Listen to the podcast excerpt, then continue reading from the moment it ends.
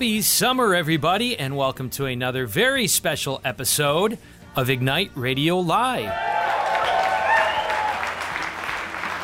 You are with Greg and Stephanie Schlueter over the five mighty stations of Annunciation Radio for the Almighty. Woohoo! So, Stephanie, this week is very consequential for a number of reasons, not the least of which is you, my beautiful, beloved wife said yes to me 26 years ago this week, and 25 years ago this week, we participated in the life of the Trinity. We are celebrating 25 years of our marriage. I love you so much. I just want to proclaim that. Right back at you. And I'm glad it's not the least of which. So thank you for that. Indeed. the iconography of the Trinity, um, it's good to just understand that.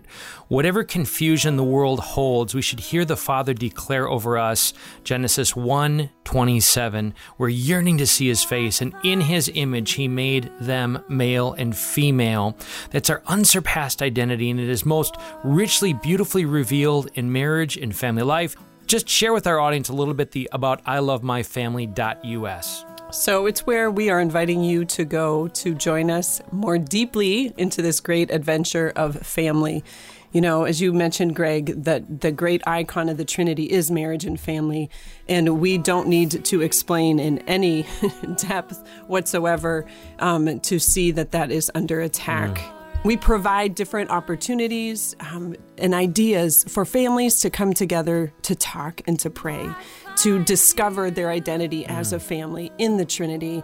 You know, it sounds so simple, but for so many of us, and in, in for even the most involved, solid, if you will, Catholics and Christians, um, they have a hard time. We have a hard time sometimes just going there, mm. and for various reasons, right? So it provides an opportunity, an easy guide to to talk and pray. As I said, there's the um, there's family fun questions, there's daily questions to kind of get that going, to get those conversations going, to kind of jumpstart some relational mm. currency together, and then the, the um, the real focus is the upcoming Sunday readings, mm. to, to pray with them together, to ask questions, to share insights.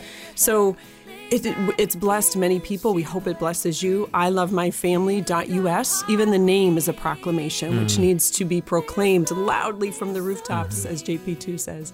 Um, so we invite you to join us and go there. It's not easy also to ask for help, but this movement depends upon your prayers and it depends upon your support. Um, over nine years, our media has reached millions of people, literally millions of people. Over 40,000 have participated in our events, and perhaps most notably, hundreds have said yes to gathering their families together on a weekly basis to talk and pray.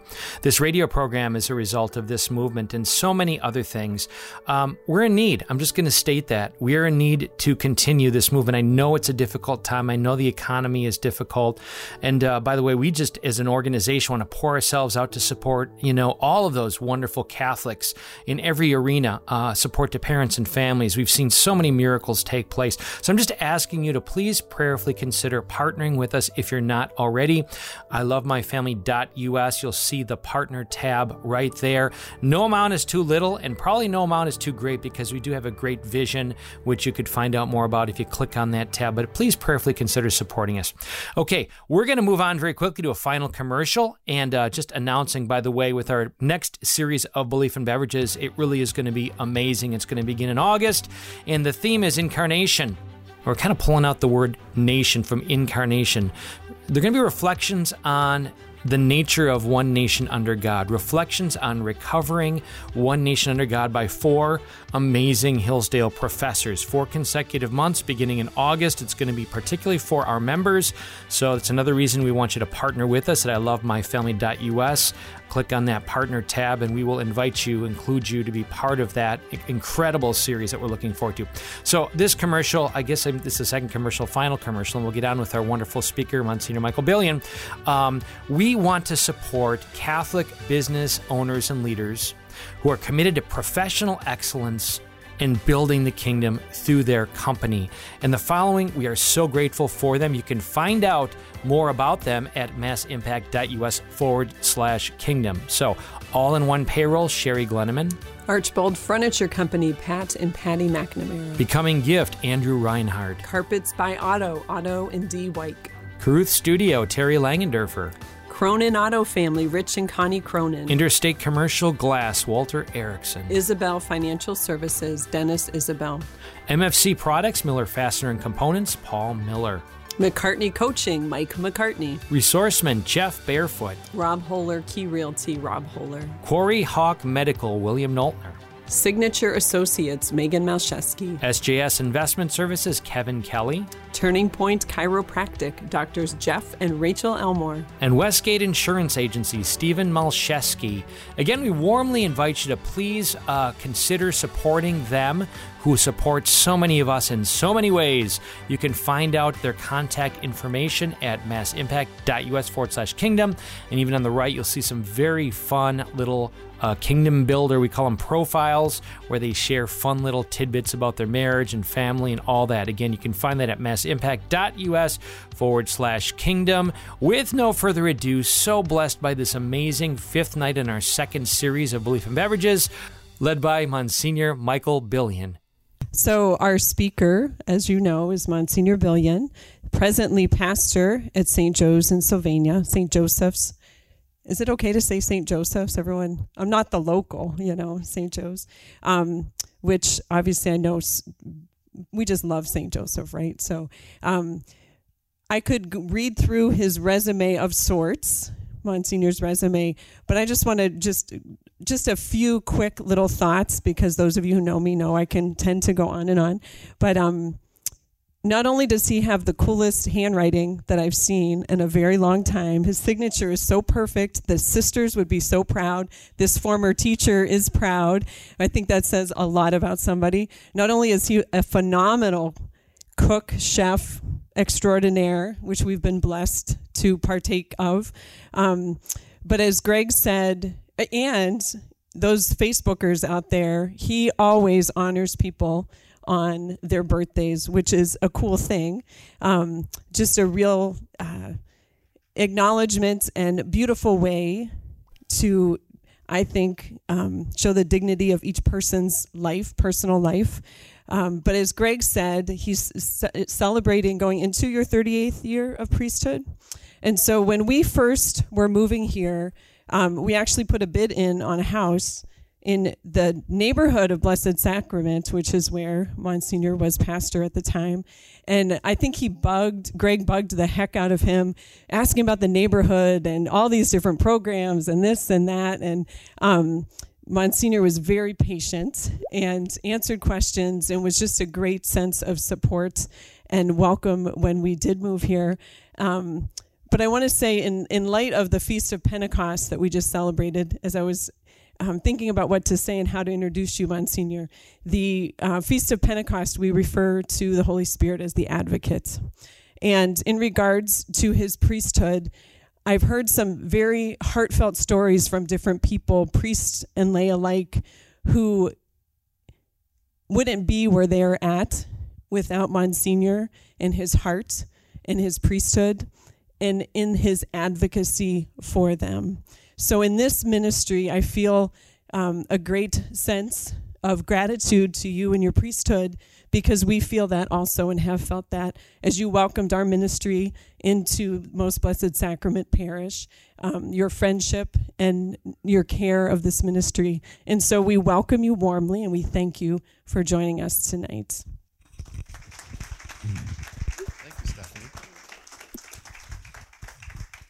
That introduction was longer than my talk.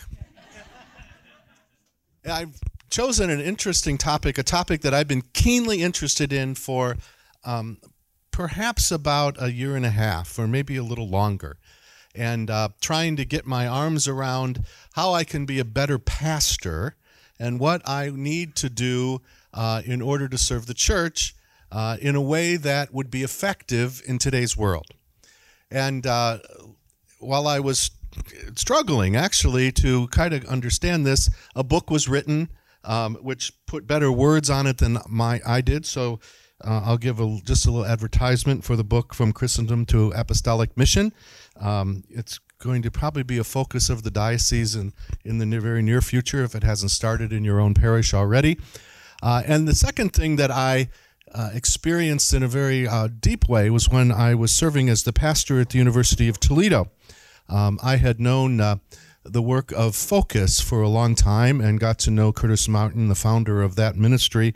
And uh, the experience, and we brought Focus to the University of Toledo when I was there, and the experience of their process on engaging people uh, kind of touched my heart in a way that I thought would be a good thing to transfer just off the university campus, but to the church as a whole.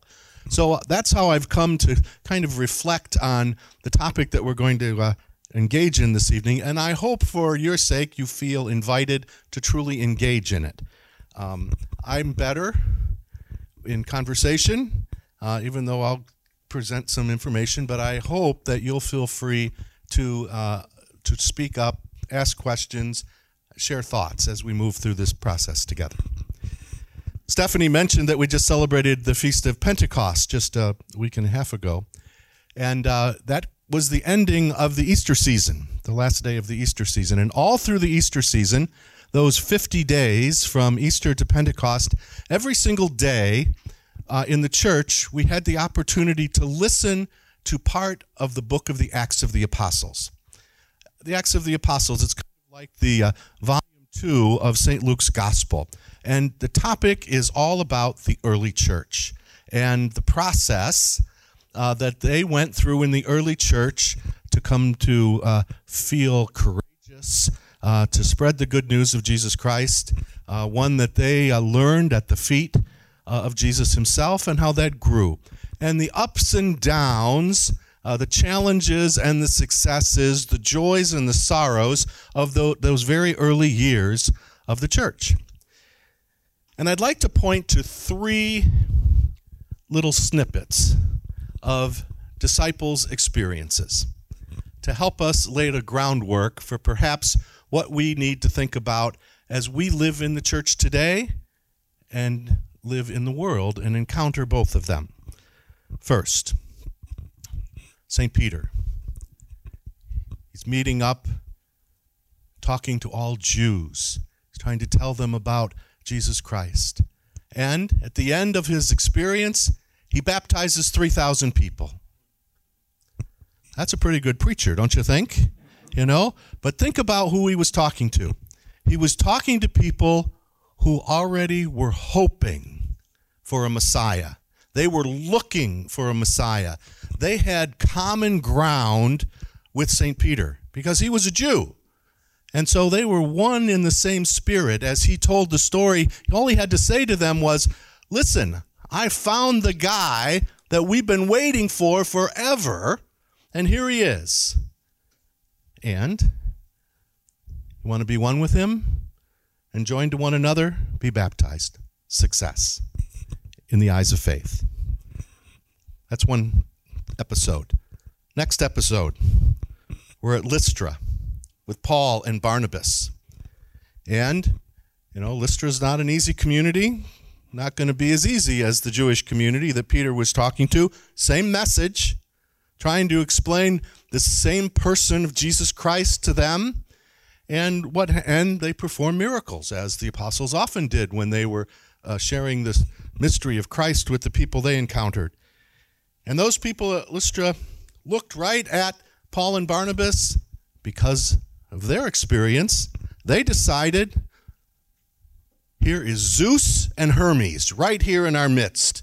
And they started to turn those two into gods. And they, oh no, no, no, we, you know, we're not, we're not. Don't look at us. Uh, you know, we're here to convert faith in Jesus, and they couldn't make the jump. Their experience of their faith experience very different than Judaism came to be troublesome because they just assumed they were going to be part of their faith experience, and this is who they were. Not such a great success story. Snapshot number three Paul, the Areopagus. Midst of the Greek community, the learned, philosophical Greek community and he expounds about this God. You know, he looked all around and he saw all the altars set up there, one for every different God. for God for this and God for that and God for this, and then to the unknown God. And he makes the point I'm here to tell you who that unknown God is. And they all looked at him and said, Well, that's very interesting. We'd like to hear about this some other time, and walked away. Not quite a great experience for conversion of hearts. Same message, three different places, three very different effects. Not all, in the eyes of the world, very successful. One, yes, the other two, no. But that has been the story, our story, the story of the church since the very beginning. You know, we have not had an easy go ever. There's always been the ups and downs, and how we decide to make the presence of Christ known in the world and in the hearts of the people how we decide to make it known in our spouse's heart, in the children's heart, in our neighborhoods, in our parishes, in the church, and in the world, we have to know who we're talking to. We have to know our audience before we can start. It's an important lesson for us to learn as the church. Same message proclaimed in all those experiences of the early church but a different strategy was required in each of those situations because the people had a very different experience that they were bringing, trying to speak and bring Christ to. There are really two ways as we think about how the church could operate, and I would call, um, we'd call them modes of operating. And they deal with two different sets of realities, and thus the title of the talk today. We have an apostolic mode of experience, and we have a Christendom mode of experience. The first is the apostolic mode. And it is really how the church engages the world. And we engage the world to build the kingdom of God. Ultimately, that's the purpose to build the kingdom of God, but we have to engage the world in order to do that. And there are two different ways in which we can happen in general. There are probably 50 different ways, but two general modes that we can operate under. An apostolic mode. You know, it's a mode where the society's vision is not Christian. And often the Christian faith is at odds with the culture. And this is how the church operated for the first three centuries or so. And even in parts of the world today, the church still operates in that fashion whenever they're doing missionary work, going into a community that doesn't have uh, Christian faith as part of their world, and yet we're doing missionary work there. Society's vision is not Christian, and faith is often at odds with the culture. Faith tends in these situations to actually be purer, primarily because faith in those situations are costly. You have more on the line from the eyes of the world in those situations. You profess your faith in some of those situations in those early years you were put to death for it. You thought twice about making the sign of the cross so someone could see you. But when you did, you were more serious about it because that act of faith cost you more than a situation where everybody is all the same. But if we want to engage the world, and that is what the Lord calls us to, to build the kingdom of God, then we have to engage the world. So the faith in those situations in an apostolic mode is more costly. It's harder to be faithful in those situations and live a life of faith and worship. So that's a snapshot of apostolic mode. The other is Christendom mode. That's kind of where society's vision is mostly Christian. And the faith is part of the institutions, the vision of the institutions in society. You know, where we have universities that uh, work together and not only teach academic areas, but they're infused with the uh, essence of God, whether that be a particular religious university or a public university. There were times, even in our own nation, where that was the, the case. Our healthcare systems are not uh, standing adverse to the ways of the faith, but they're united in one sense. Uh, our families, you know, we do, you know think about how hard you work in order to keep your families united in faith, and sometimes that's very easy in a Christendom mode. There, everything around them is based in a Christian atmosphere, not necessarily exclusive Christian, but Christian virtues and values are very much a part of society. God's truth is readily available to everyone in this Christendom mode of experience. But there can be a temptation that following Christ in this working in this mode can lose its character really because you really want to be on the great quest for leading you know moving into a great destiny. And that doesn't always happen because you know everybody's in this mode okay we're just going to be good. We'll be a good member of society and that'll be enough so that's the challenge of a christendom mode. The time of christ's ministry and the apostles the early church was purely an apostolic age. The church is not a major influence in society or in the culture's vision for life at all. There's a lot less hypocrisy in the faith during this apostolic time because it's tougher and you're more committed to that. It's more like a humanistic or materialistic time. And what do we do? The pastoral practices of living the church out in an apostolic age, um, small encounters that are personal, touching individuals' lives, and then bringing them into the community. If you take a snapshot of this early time in the church, nice little uh, list of uh, resources that were available uh, to the church. Bishops, they had 11. Priests, the same 11.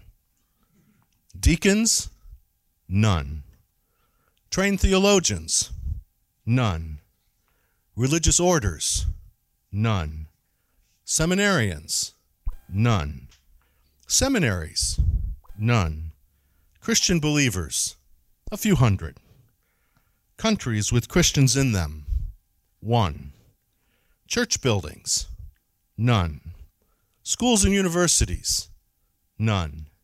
Written gospels? None. Money? Very little. Experience in foreign missions? None. Influential contacts in high places? Next to none. Societally, societal attitudes toward the faith? Ignorant to hostile. That's the story of the early church. And from those 11 apostles, look what happened. Without any of those resources, look what happened. An amazing, amazing change. And do you think it was because of humanity? Well, certainly because of people's generous spirit in sharing their gifts and talents, but ultimately, it's because of Pentecost. It's all about the power of the Spirit, the power of God, and allowing that power to take root in our lives and allowing us to embrace the courage it takes in order to accomplish what the Lord has asked us to do. So that's a snapshot of the apostolic age. Then what happened? Christianity grew significantly. Christianity was illegal for 300 years. and all of a sudden, it becomes required in the Roman Empire. Required. You had to be Christian. That was the rule, because whatever the emperor was, that was your religion. So Theodosius, baptized Christian, required it in the empire. And what happened at that very moment is that was the birth of Christendom, where Christianity had influence then on the life of the society.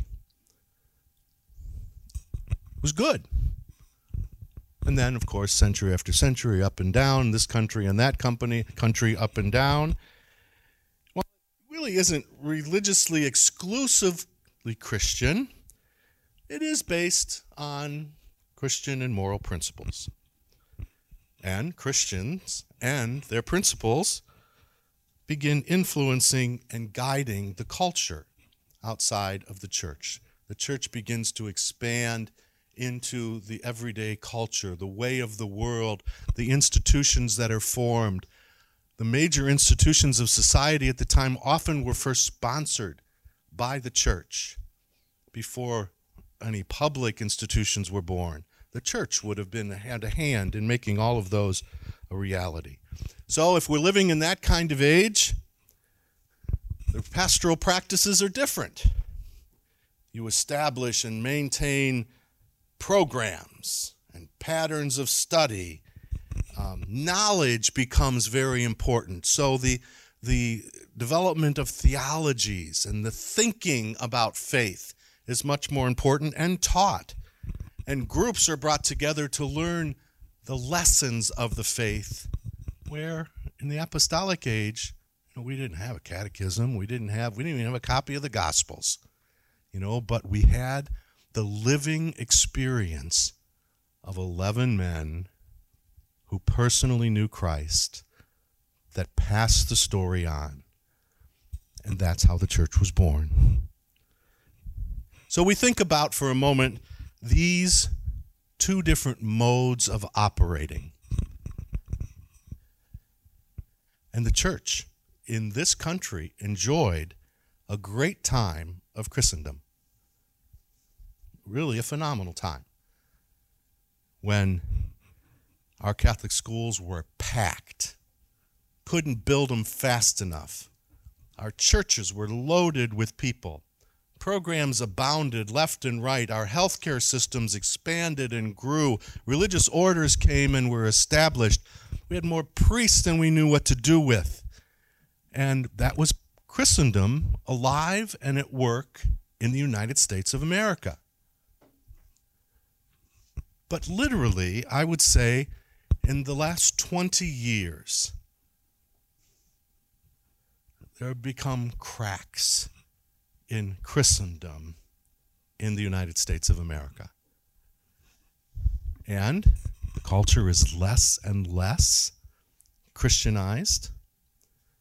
The struggles of raising our children, our grandchildren, in an age that is not a Christendom age is a great challenge for parents and grandparents today, for schools.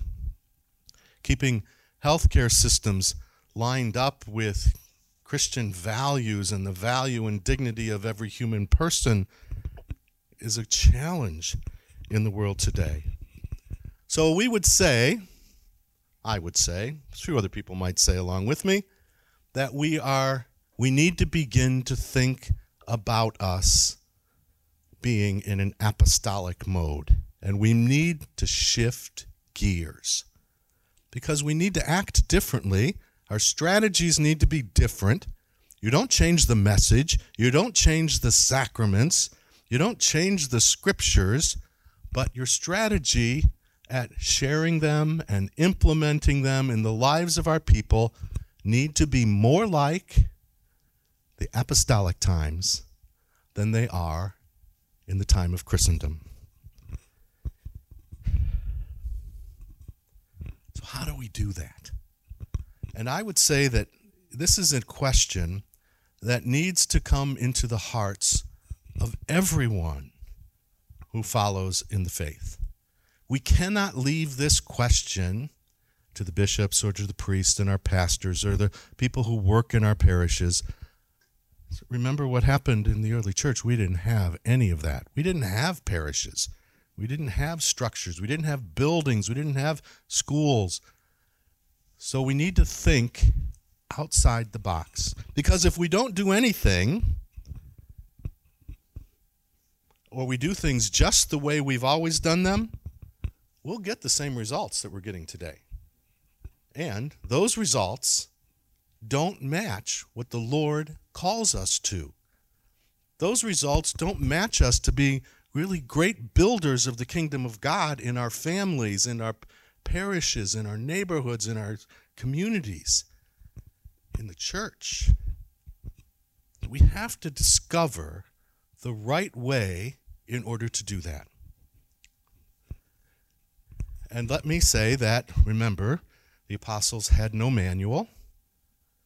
They used their basic instincts. And they found great faith faithfulness in the work that they did and the people they encountered by their personal contact with those people first of all coming to know them first not thinking ourselves better than them because I've got God and you don't, or I've got Christ and you don't. And so we need to think about ways to do that and do that very well.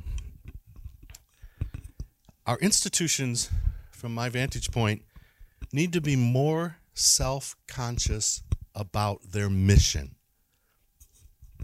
You know, what is our mission? We can't lose sight of that. And everything we do needs to be grounded in making that mission a reality in people's lives, in our families' lives, in our parishes, in our communities. We need to be very conscious and intentional about our missions. Not only the mission, but the, the aims of the mission, and really the inner spirit of the mission that we're placed in to build the kingdom of God where we have to realize that we will work against a certain level of hostility from some people. You know, we see that often when uh, the church begins to stand up for one issue or another. There's hostility about the sharing of that position. There's also a great deal of apathy on a part of those positions. Not only people on the outside being very hostile to the church and to the mission, the message, but a lot of people within the church who are just apathetic about it. They don't get excited about any of it. They don't put their intention and their their uh, their strength and their courage into it at all. They're just apathetic about it.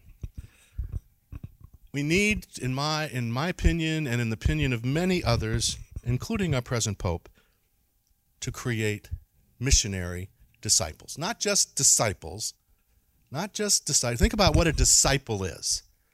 The number one job of a disciple is to introduce Christ to another person. That's the job of a disciple. Everyone who's designated as a disciple in the scriptures, that's what they did. They introduced Christ to somebody else. That made you a disciple. We're called to even do more than that. We need to be a missionary disciple, not just to once in a while when we encounter somebody, bring that message to them, introduce Christ to them. We need to be intentional missionary disciples. We need to plan it. We need to work it. We need to have it in our heart and our willingness to share it. And I think that one of the ways that I, impresses me the, the most that I have found is the work that I experienced with young people when I worked on a university campus. The manual is this big. Okay? Not not tough. You can read it. It's big print and lots of space. You know, so you can get at it and get it get through it quickly. Uh, it's it's written by Curtis Martin, who was the founder of Focus, and um, it's literally how to live the method modeled by the master. That's what he calls it making missionary disciples. And he has really three actions that are part of this process. Simple. Win, build, send. That's it. Win, build, send. How do we win people? We encounter them. We talk to them. We get to know them. We spend time with them. And not coming in with your book, you, you know, I'm gonna I'm gonna spend some time here and we're gonna we're gonna read this Bible and you're gonna get it right and I'm gonna like pound you over the head with it. That would not be the way to start if you want to really get an in with somebody. But to care about them as a person, remember, very important, all the people that we encounter whether they agree with us, whether they're part of our church, whether they're Christian or not, are children of God. That's the starting point. Every single one of them is a child of God. That's what we are. And so we share a common bond, even though we may not speak the same way, think the same way. We meet them at that level because that's where we are the same. And you encounter them. First step and really encounter them with a sense of authentic friendship. You know, which puts people on a, a common ground together, equal ground together, time together. And then once that happens, then you begin to build on that base that you have, that we've had built together in this encounter.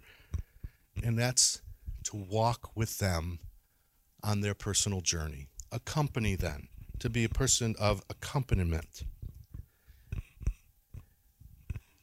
And what happens, I've, I saw it happen for the years I was on the university campus, how that changed people's lives. To be able to have that kind of experience with people who were committed to their own faith and committed to sharing that with others a real clarity of convic- conviction to just build on what you have already to accompany them. And eventually, the place that, that making missionary disciples takes us is to what um, Curtis Martin calls spiritual multiplication. Uh, I bring Christ to one person. That's all I care about right now the person here.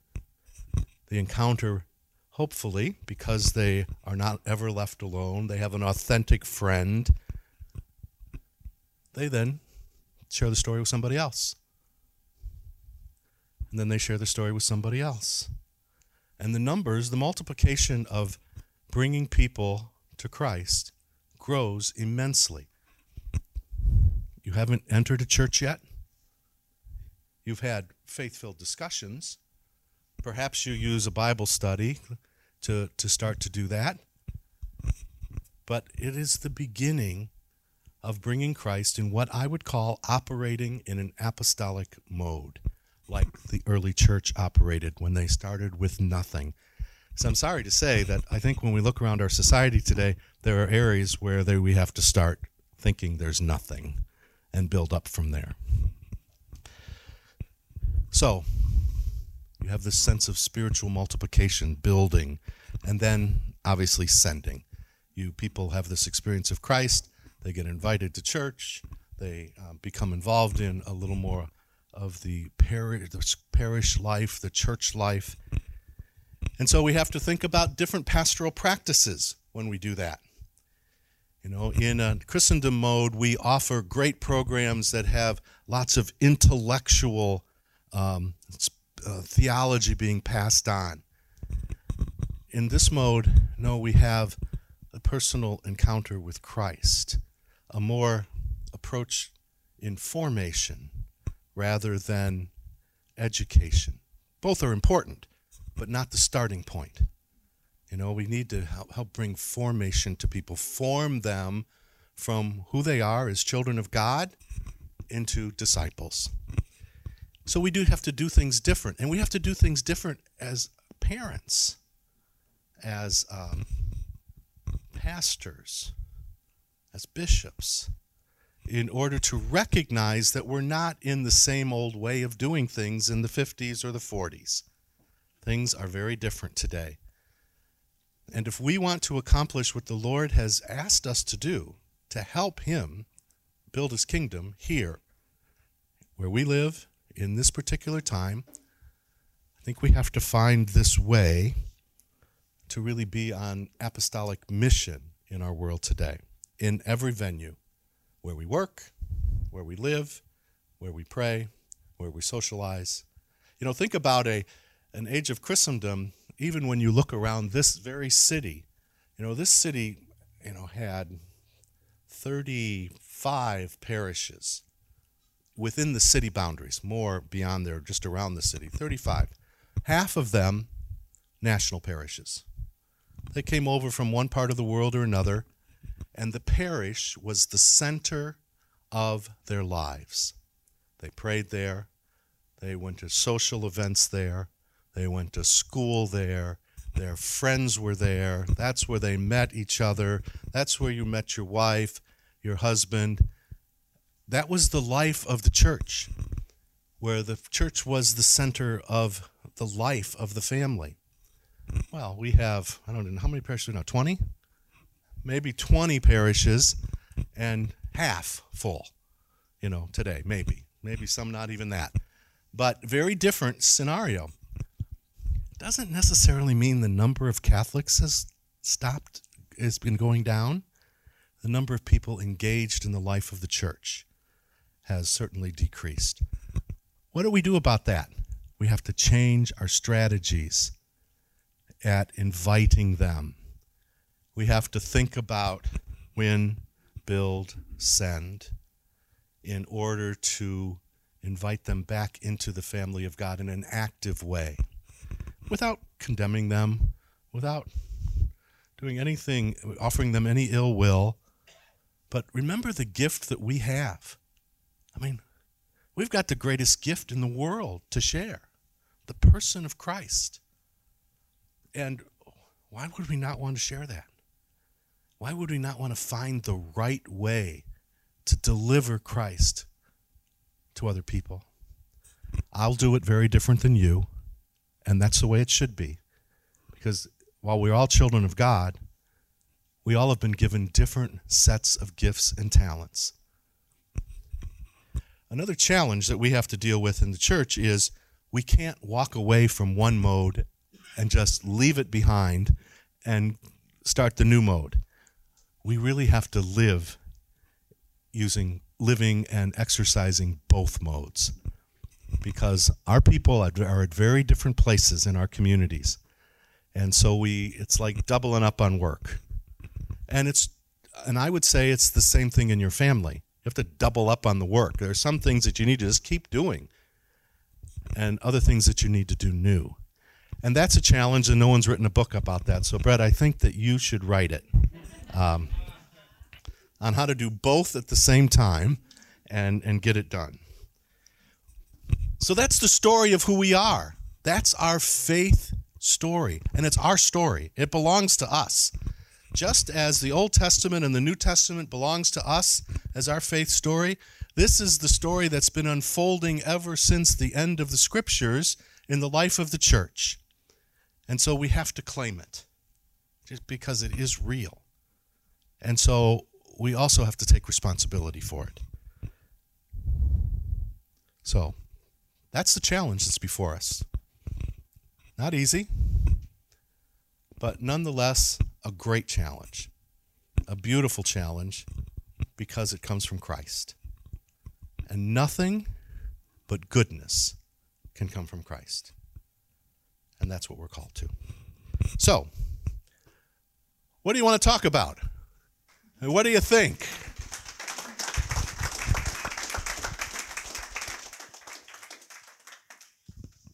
So moved by your words and witness, Monsignor. Both of those words important. Your words, but knowing that you give great witness to them and you give us a space in our incompleteness to maybe consider our own lives and how can we lean into this power of the Holy Spirit more. Um, I was thinking as you were speaking, the image of wilderness came to mind. We're in a wilderness. The wilderness has been a powerful metaphor throughout salvation history, but have we ever experienced it in this unique way? No, but it is formidable. So, wilderness, and then the, the promise of the gospel those who are walking in darkness or in the wilderness have seen a great light. So, my gratitude to you is you illuminated such clarity and a roadmap of God's design and His desire for us. So, I'm deeply grateful for that. If I could just start off with a question, then any other commentary or questions. I think we live in a time that's unique in that we have a culture where people question the nature of truth itself that we know every person, as you indicated, is fashioned. Their appetites are made for God, but the enemy has caused this confusion of your truth is yours, mine is mine, and, and what I desire is its own validation of truth. And we know that those arguments just declare this. That's not going to be won by an intellectual argument. I get that. Give us clarity, though, on how can we address a postmodern deconstructionist world that questions the nature of truth itself in order to not just win points, but win people and how have you maybe seen this happen in your priesthood? Throwing the hard balls right out of the gates here. Oh, you had to start with this question? Could have given me something a little easier. We're in this situation because we've left Christendom. You know, when when the values were proclaimed by the church, by the bank, by the hospital, by um, the um, school, when we when it was they were all influenced even in our country by a, such a strong judeo-christian set of values the truth was not picked at as much. Now we have lots of groups lots of people thinking that every one of their opinions is equal to the greatest opinion. That's god's opinion. Um, and okay, we don't want to disrespect for you, so we honor you uh, and take you where you are. That's caused a great deal of this, what you call deconstruction of truth. Um, no different, shall we say, than what was happening in the early church. You know, you could put a Jew next to a Greek, and there would be two very different ways to look at the world. Truth would be very different. And Christianity literally bridged that gap, bridged the gap between Jew and Greek, uh, took the best of Greek philosophy and made it part of our tradition, took the great history of the Jewish people, and we were born of them in the Christian faith. So we have to be in the place now to find the right way to talk about truth. Truth is, you know, we believe in our faith in the church that God is truth. You know, the person of the Trinity, Father, Son, and Spirit, is the truth. And so the lessons that come directly from God are truth. Now, you will run into people who don't quite see it that way because of uh, their experience in this world, choices that they have made. Um, and so we have to, A, always have great dignity and respect for them as a person, but be able to engage them in conversation about who they are. And when they talk about, you know, something that would stem far from the truth of the gospel. Um, how did you get to come to this? You know, often you find out, how did you get here?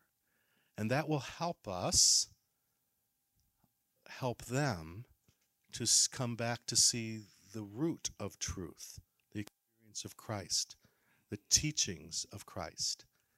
It is not easy, I will tell you that much, and it is not a short process. But the only way to conquer this trouble is one person at a time. You know, I, I you know I know that people would have great strategies to change, um, you know, societal thinking in all of these areas. You know, we'll be working on that for a hundred years. Well, we may be doing it the other way a hundred years too, but we will have changed people's lives by literally, I think, following that little three-step process you know win, build, and send. Fabulous. Very incisive and clear. Questions and comments? Just really opening this up. I'm Sonia. Um, are we in a more of a challenging situation because in the first apostolic age, you said we had purity in the church, and today we have seen a lot of confusion within the church. You know, we have bishops in Germany blessing same-sex unions. We have confusion within people in the faith, the everyday Catholics that you meet that don't go with the teachings. Like, how do we? Is this this is more of a challenge than? Would you agree or? Well, it's um, it is a great challenge, and it is a great challenge for us today because we know what's happening in all those parts of the world. In the early age of the church, we had no idea. We only knew what was happening right here, you know, right where the church was. One country, you know, 11 bishops. That's it. Um, and what's happened is obviously the great blessing of the growth of the church worldwide, uh, all over, all kinds of countries, and the growth of communication. We now know what happens in all those countries, and we know every day you can, read what this group is doing or that group is doing, which we never could do before. So it is more challenging today. Um, and it's um, a, a, greater challenge is, I think, um, you know, the church. The, church is not a democracy. You know, and, and we're accustomed in our country to be a democracy. It's not. Uh, Jesus didn't make it that way. It wasn't a democracy for him. Uh, it, isn't, it isn't a democracy down through the ages. Um, but people. Uh, certainly work very hard to influence uh, the church because we're used to influencing and using the power of democracy in the public world, and we try to do that in the church. And you know, everyone in the church is a frail sinner. You know, whether you are the pope or a bishop or a priest or any other member, and so we can become um, engaged in that kind of activity. Um, and it's just real and it, it, provides much greater challenge, I would say. Yeah. Thank you. Hi, um, uh, Rich Crone. You've been a priest for 30 years, and um, over that time, you've gone from a transition from um, you know, uh, Christendom now to an apostolic, more of an apostolic age. So you were trained in the time when we were in Christendom, and now things have changed dramatically. How is it priest you adapt to this new world? And are you talking with and bishops about how to adapt to this? Well, I would say all of that is very true. We, uh, we, uh, I, my experience in the priesthood has kind of bridged the, those those gaps. When I started off, I was, uh, I went was sent to high school. That's my that's my first assignment, and uh, in Fremont, Ohio, and uh, I lived at the church across the street, and we had people coming out of our ears. We had five weddings a weekend. There were ten priests in the little town of Fremont, Ohio. Um, there are two now in that in that city, and that's it. Uh, churches aren't full. It's very very different, uh, and the challenges are different for us as well. Um, while um, we have the assistance of many more talented laity taking responsibility in the church, which is of great blessing, I think, to pastors. Uh, at that time, we didn't, you know, I think about our staff. We had, I was at Fremont St. Joe's, we had four priests, uh, and we, all the jobs were parceled out between the priests, and you had a secretary. You know, so we had to do all the work. Uh, we necessarily weren't trained to do all the work, but nonetheless, it fell to us. So there's a plus that we have many more people who are trained to work in the life of the church, which is a blessing, but the challenges are greater.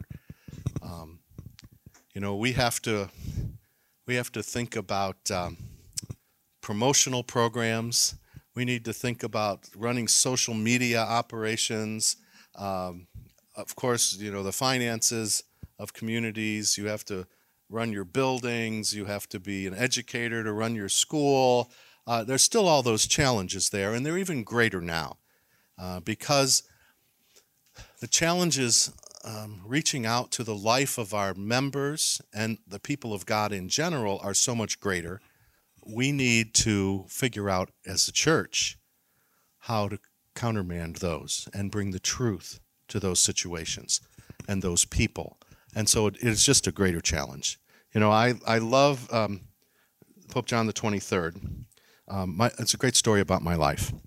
Uh, my mo- I'm the firstborn of my family and the firstborn of my generation.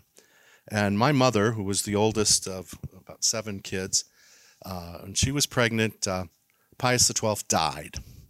And she proclaimed that she would not have her first child unless we have a pope. She was very public about it. I was two weeks late. John the 23rd uh, was elected. She went into labor within 30 minutes of his election, and I was born six hours later. So I have always had a great affinity for John the 23rd. John the 23rd said every night when he was Pope, before he got into bed, he said, uh, Lord, the church is yours. I've taken care of it as best I can today, and I'll pick it up in the morning. But until then, it's all yours. And he went to bed. I think priests would drive themselves crazy, and some have, trying to do all of this all of the time. We can only do what we can do. And we have to make sure that we surround ourselves with gifted people who can pick up all of our lack of ability uh, to make a complete picture. And I think that's the challenge that's before us, and that's the way we have to continue to move on. You've been listening to a very special production of Ignite Radio Live, our fifth episode of Belief and Beverage series featuring Monsignor Michael Billian. We warmly welcome you to plug into our movement at ilovemyfamily.us. Free resources to more fully discover God alive in our marriages and families. We invite you to please consider prayerfully partnering with us. Click on that partner tab again at ilovemyfamily.us. Until next time, God bless you.